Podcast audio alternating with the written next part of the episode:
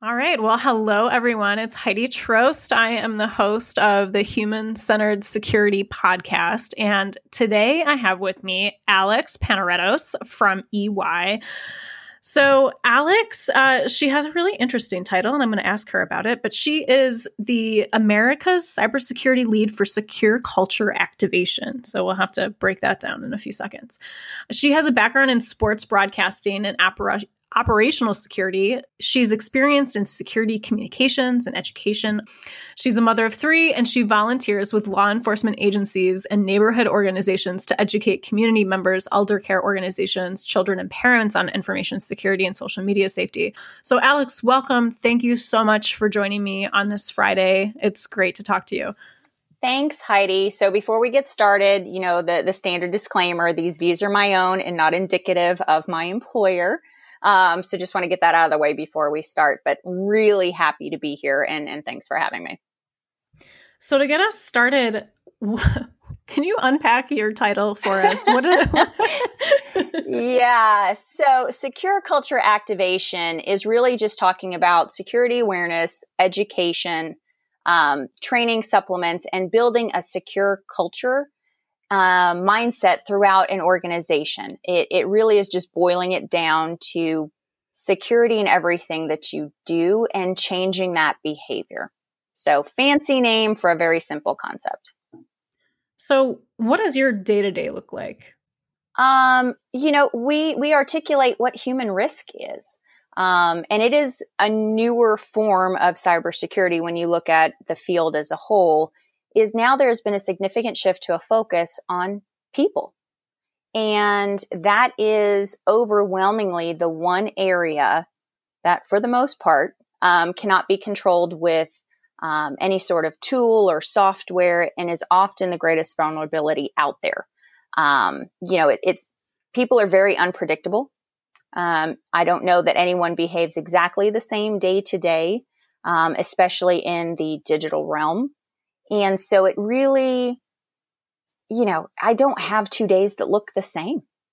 Um, a lot of times I'm playing translator between the technical side of an organization and the rest of the organization. So business units, you know, human resources, et cetera, and, and kind of helping the two understand priorities and challenges that the others are having.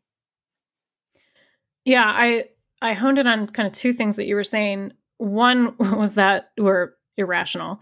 Um, we like to, we like to think that we're rational, but oh boy, we are not. Um, and then the other thing that I wanted to unpack a bit was the idea that our behaviors are kind of all across the board. When I think about that, I think I think about how really like we are on autopilot all the time. Like it almost seems like we're there is very little variance in our behaviors because we're just not thinking. Like things are we you know open up our laptop are on our emails you know we're we're trying to process the first things for the day and kind of all of that is on autopilot. It's not something that we are thinking through. And actually one of the things that you said to me that i thought was really impactful when we were first talking was the idea that like we just kind of aren't thinking you know as a, as human beings like we kind of have outsourced our thinking to a computer. Uh, so i don't know if you want to talk a little bit more about that. Yeah absolutely. So you know I, I think we have to take a step back and go look at your behavior on a daily basis. Really look at what you are putting your time and energy and focus into. Um, most people these days will have some sort of device or connectivity before they ever get out of the bed. They're checking their cell phone in the bed. They're using it as an alarm. You know, they might have a voice assistant that's telling them what the weather is and is automatically programmed to start listening to the news or music. Chances are you have some sort of smart device in your home controlling a temperature or um, maybe notifying you what the local traffic is. So are you ever really disconnected? Do you have to actually open a blind to look outside to see what the weather may or may not be? Or do you have a device telling you what that is before your eyes are even fully open? Is your coffee maker already starting? Or are you asking, um, you know, Alexa and Siri, I call them my wicked stepsisters, to start breakfast for you? Are they waking the kids? Can you, you know, move throughout your, your morning disconnected? Most people can't. And that, that's just the way society has become.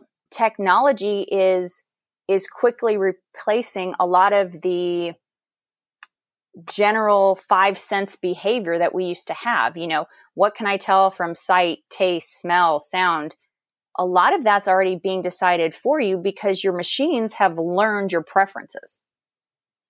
You know, laying your fingertip on any device in your home, especially if it's a work device, grants you full access. You know, it really is just how much do you actually think about?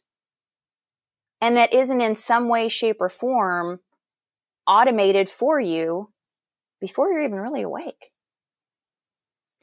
Yeah, I think that's really interesting. And I think kind of what you're getting at is because we have outsourced so much of this behavior, uh, of this thinking, of this we're not uh, we're we're relying on a technology and not making decisions for ourselves and i see this in human behavior you know in in thinking about ux where we just kind of blindly trust the technology because you know it helps us with all these other things like you know why shouldn't i trust it but that's the kind of behavior that can get us in a lot of trouble.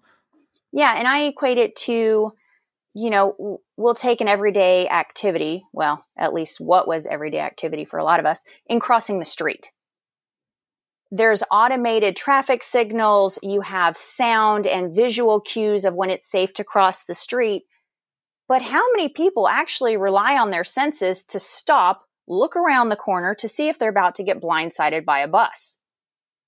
Most people hear the sound to walk, see the sound, see the flash to walk, and if they're even looking up from their device, not really even thinking because I had some visual cue, I had some audio cue to tell me now I can walk across the street.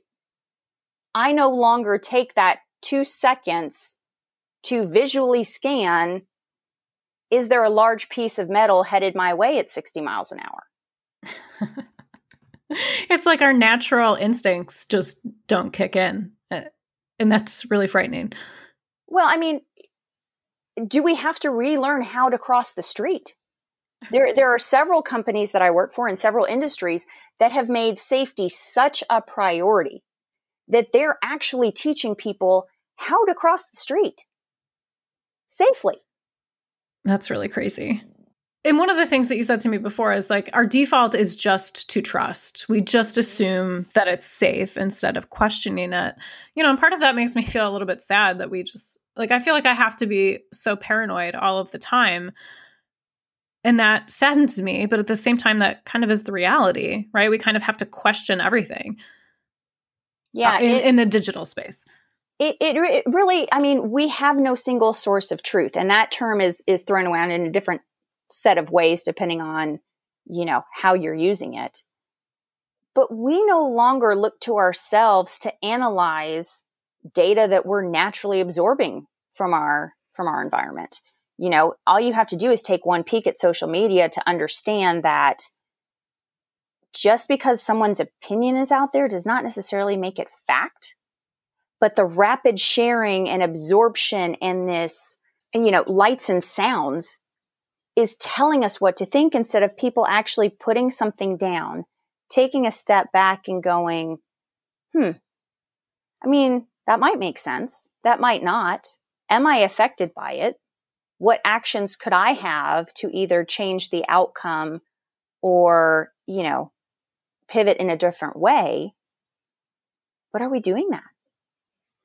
Yeah, that that actually is a really interesting insight that you bring up. It kind of makes me think about when we're trying to change bad habits, things that we do automatically like I don't know, if you reach for a bag of chips, you know, mindlessly and like you're watching TV at the same time and you know, within 20 minutes you realize that the bag's gone and you mm-hmm. you, don't, you know, you don't realize that you ate the whole thing. Really what you need to do is be like why am I reaching for this bag? Am I actually hungry? You know, I shouldn't be eating this mindlessly in front of the TV and kind of, you know, stopping yourself from from doing those automatic things. I, I kind of see the a, a, similar, you know, parallels in cybersecurity, right? Like we kind of need to be like, no, like be conscious of this behavior. You have a brain, you know, you have this, oh, you're a system within you that knows when things are off. You know, rely on that. Well, and and what I talk about so many times, especially with parents, is we no longer know how to be still and silent.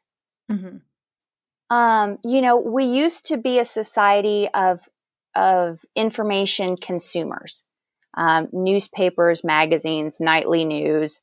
You know, if if you wanted a favorite program and you missed it, oh well. You know, right.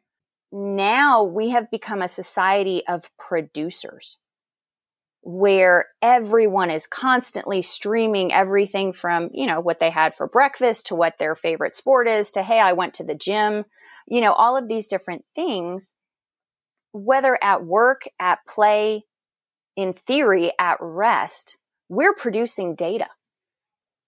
And that is constantly being churned into, hey, I see you've sat still for five minutes. Here's a prompt to get moving. Or, hey, I've noticed you haven't had your full water intake today. How about you get up to go get a glass of water? there's so much data moving all the time. You know, the videos online that we cannot break attention from, the mindless scrolling, like our brains are now so hyper wired that we no longer know how to sit in silence or to take a step back and have a moment to to process and and i think we're seeing that in in this ever pervasive go, go, go, go, go. Where even in, you know, these recent pandemic times when everyone should be slowing down, I don't know about anyone else, but I've been busier than I've ever been. And I'm seeing that in my children to where the online schooling, the online connectivity, the only way that they, you know, for the most part are socializing because they're not in school is online.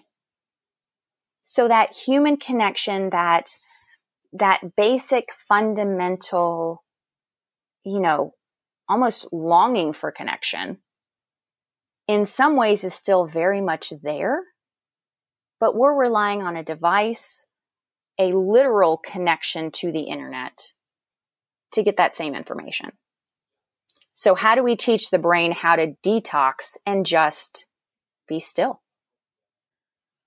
one of the things that I wanted to talk about is you know, I I believe and I've had folks on the podcast who believe that really changing cybersecurity culture in organizations starts with how people behave at home and, and the cyber hygiene that they have at home. And it kind of sounds like you're saying the same sort of thing where, you know, if you're not taking care of your data or you know if you don't care about where your data is being harvested you're not um, being safe in, in these things that you're doing at home then you're probably not, also not going to be doing safe things in the work environment so i'm wondering if you could what you think about that that is a thousand percent true um, because often in the workplace it's that's what we have an it department for right right right if you're in leadership, well, that's why I've just spent millions of dollars on technology. So what do you mean it's down to X person in X department with every click they make? Hang on. Wait a second. How do we deal with this?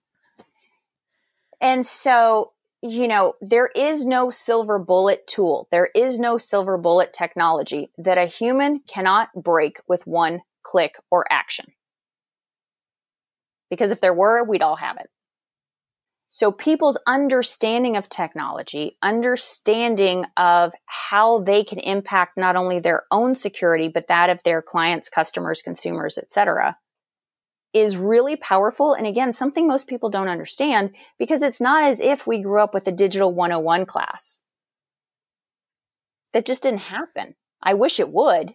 And I, I find myself, you know, kind of breaking it down to very simple behaviors. Because cybersecurity, when it comes to human risk, is simple.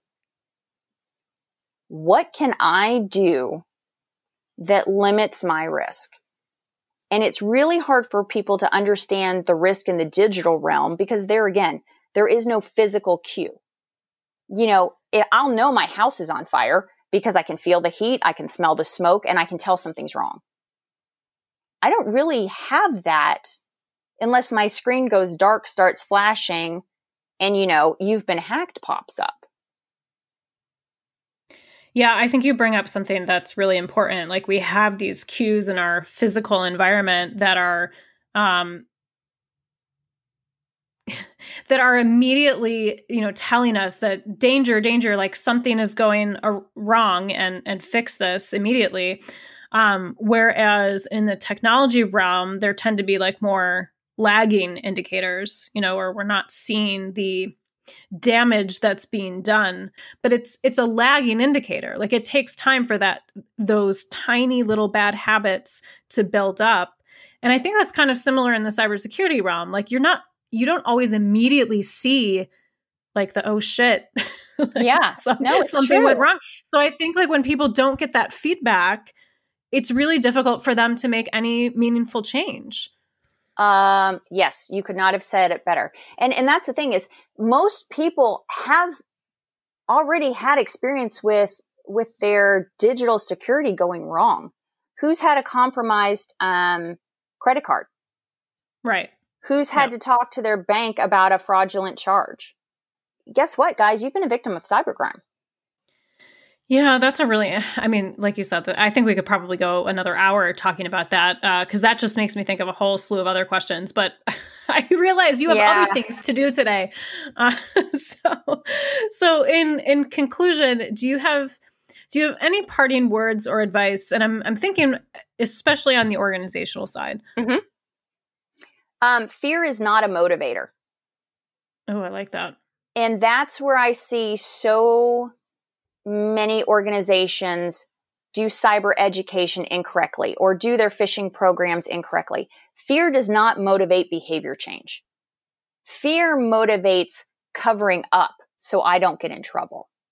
Yeah. Um, some of the most successful organizations that manage human risk have that really open and honest two way communication between their employees and their business units.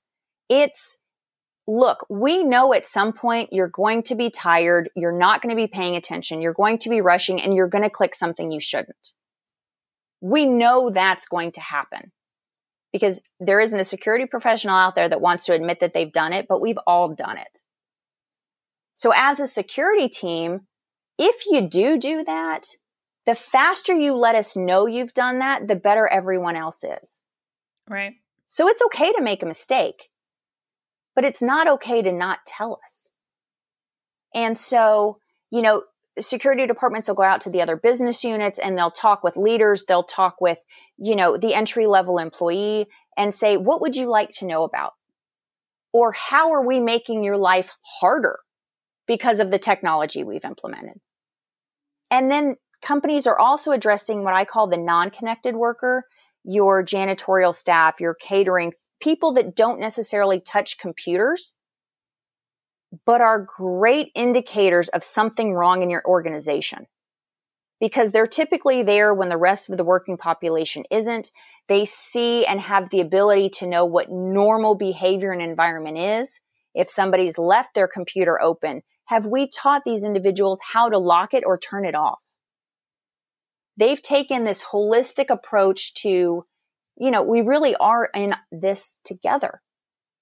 So let me educate you and make you more cyber secure, more cyber aware, because we're now having to live in not only a physical environment, but also a digital one. And you're important to us as a person, not just as employee X. Yeah, I think those last two points are super interesting. Like, one the idea that the IT team is going and talking to employees and saying, you know, what's working well, what's not working well. I mean, that's what I do for my job in in UX is is trying to figure out these things.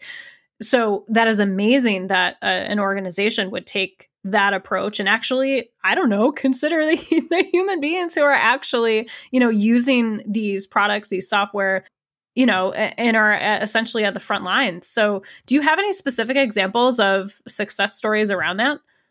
Yeah. So, we had one manufacturing company, um, and this was really interesting. And they, their entire business model is we need to get X amount of units out the door every day. For every minute that this goes by, we're losing money. Mm-hmm. So, to even hint that we were going to pull workers or pull management off of the line for some sort of training, I mean, you might as well have said the curse word to mom. Like it, it, it was not going to happen. Right. And so we had the security team start, you know, making field visits.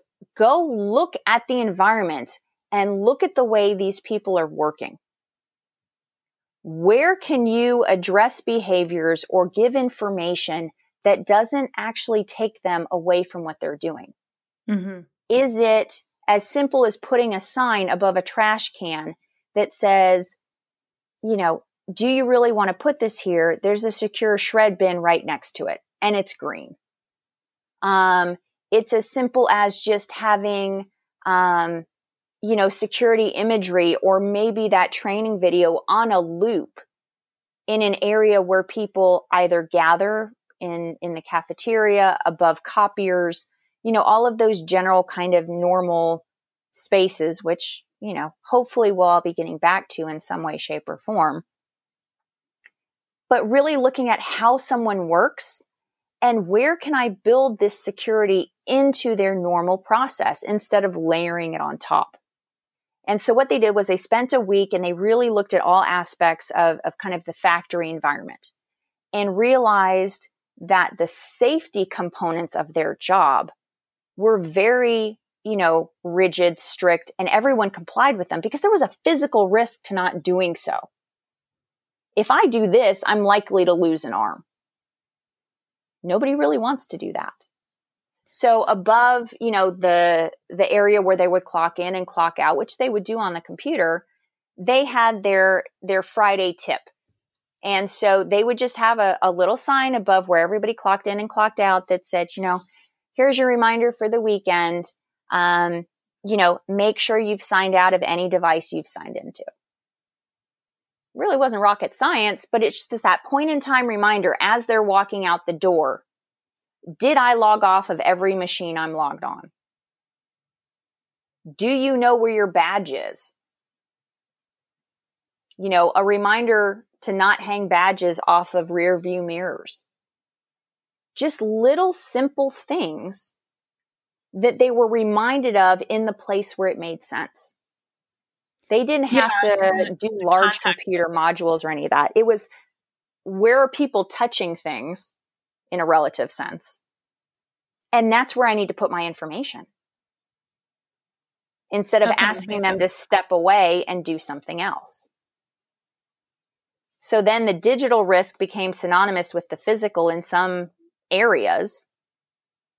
And it, I mean, they just saw it take off. And then, you know, this population was asking them, well, you know, my kids are on social media and I'm seeing, you know, some of these videos playing in, in the cafeteria you know, is there something that I can take home to talk to my family about? And that's where the connection was made.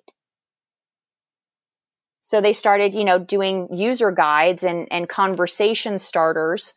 And, you know, if you have questions, email us from your personal email or wherever you may be. And it started those conversations. And all of a sudden, you know, over the course of 12 months, you went from having a factory situation that really had no time for cyber to openly engaging in dialogue and asking, well, can you tell me more? Because it just blended so seamlessly in their, their daily work. Well, yeah, and going back to what you were talking about before, be people potentially being afraid of like, oh, I clicked on that thing that I shouldn't have clicked on, and potentially hiding it. But if they're building those relationships with the IT team, and they're they already feel comfortable asking them questions about things. I think you know establishing that rapport uh, ends up making you know because it just it establishes a dialogue where people feel safe. Yeah and and one of the the biggest hurdles that the IT or the security function has is perception is reality. Mm-hmm. If you're perceived as this enforcement and negative entity in the organization, people will do everything they can to avoid dealing with you. And so sometimes the first step to building a cyber secure organization is branding security and putting faces to the job. You know, it, it's one of those things where you have to humanize yourself in a digital space to say, Hey, we're here to help you. It's okay to ask us questions. We would prefer that you ask us instead of just going and doing because we can't mitigate risks we don't know we have. Yeah. And I know organizations like that where, you know, most people would rather, you know, they would rather not talk to IT and they will do just about anything to not to to avoid talking to them and mm-hmm. Yeah i mean that's just not that's not that's far from ideal. Well and, and i'll tell security professionals like what area of the organization do you dread talking to? Because everybody like, has every that, every piece all of them, yeah. You know but it, but it really is. It's whatever whatever area of the business you don't like dealing with chances are that's how the rest of the organization feels like dealing with you if you're a security professional. Or if it's that you know hour long annual training that you have to sit through for whatever regulation it has to be right why are you creating the same thing for somebody else to take is that really the impression of your organization you want people to have? Or would you rather have these small, you know, five minutes a month where it's very targeted, it's very informative, there's a clear action, and then you open it up for questions? What do you think is more effective? Yep. So yeah, it's it's the human connection that needs to really be strengthened because we've lost that people don't walk around and talk to people anymore. It's much easier to send a text. It's much easier, you know, just to send an email.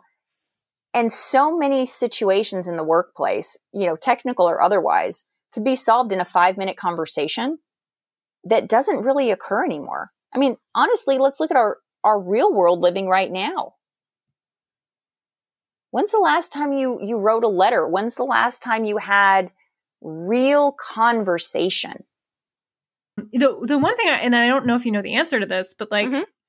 that human connection, like it seems like that would be far more effective if everyone is in the same building, you know, preferably on the same floor, everybody knows each other, but like with mm-hmm. COVID, I I would imagine that that has gotten really difficult because you don't see your IT, you don't see the cybersecurity team on a daily basis because you don't see anyone on a daily basis. Yeah, I mean, you, you really so, see no one. Yeah. Yeah. So, how, I mean, that just seems super challenging to kind of continue those conversations and continue building those relationships. Well, and I think that's where the opportunity is. And so, because, and, and, you know, I've had a lot of conversations with my, my industry peers and awareness as how do we do this when we don't have people, you know, centrally located? Mm-hmm. And, it's it's having webinars on topics like how do I keep my child safe online? that have nothing to do with the business. And it's, it's providing, um, what I like to call the holiday reminders. Mm-hmm. So one organization I worked with gained so much traction because before the holidays, they started putting out guides on how to secure your devices. And so people were consuming those left and right because they were buying these devices for their children, for their elderly parents to connect in a pandemic world. And so, you know, they had the basic user guide of Facebook. Mm-hmm. You know, here are the settings that you need to have if you're setting this up for someone over, you know, X age or a digital literacy in this capacity. Because people are using all of these different technologies that they normally wouldn't have in a pandemic re- area because that's the only way they can connect. Yeah, so, yeah and so great. these companies were saying, you know, here's here's the 101 guide to tablet use. And so they could include that with the gift and at least give people enough assistance to to get it turned on so they could could start that FaceTime video. Um, same thing with, you know, conversation guides for your children on social media because guess what? They're on social media now more than they probably would have been because they're not able to just hang out at school. Um, you know, there was a great one that talked about cyberbullying. Um, not only for for the angle of children but also for for adults and that one got a lot of traction you know so there were so many different angles to take to this that at the end of the day i told the companies determine your top 5 behaviors that you want people to model either in a remote work environment or when they return to work and then start giving real life ways to develop that behavior at home because guess what? You have the perfect opportunity right now to do it because you have a captive audience and, and build those um, elements of trust, build that two way communication and teach them something. Don't talk at them, talk with them and see, see where you're going to get that traction. And, and companies that have done that, I think are going to come out of, out of the pandemic work environment so much stronger than companies who really haven't personalized the education to their employee. Yeah, those are great examples. Well, I I want to I don't want to end the conversation, but I feel like we probably should end the conversation. Um but yeah, thank you so much for sharing all of this. It's been super helpful. Um definitely given me some things to think about and I very much appreciate your time. So thank you very much, Alex. Oh, thank you so much for having me. It's been a pleasure and you know, hopefully somebody's walking away from this conversation with with a question that they didn't have or, or something to do and you know i i welcome people to to kind of ask me anything if they they have any additional questions. Yes and in the show notes i will add a link to your linkedin account so people can get in touch with you that way. Perfect. Thank you so much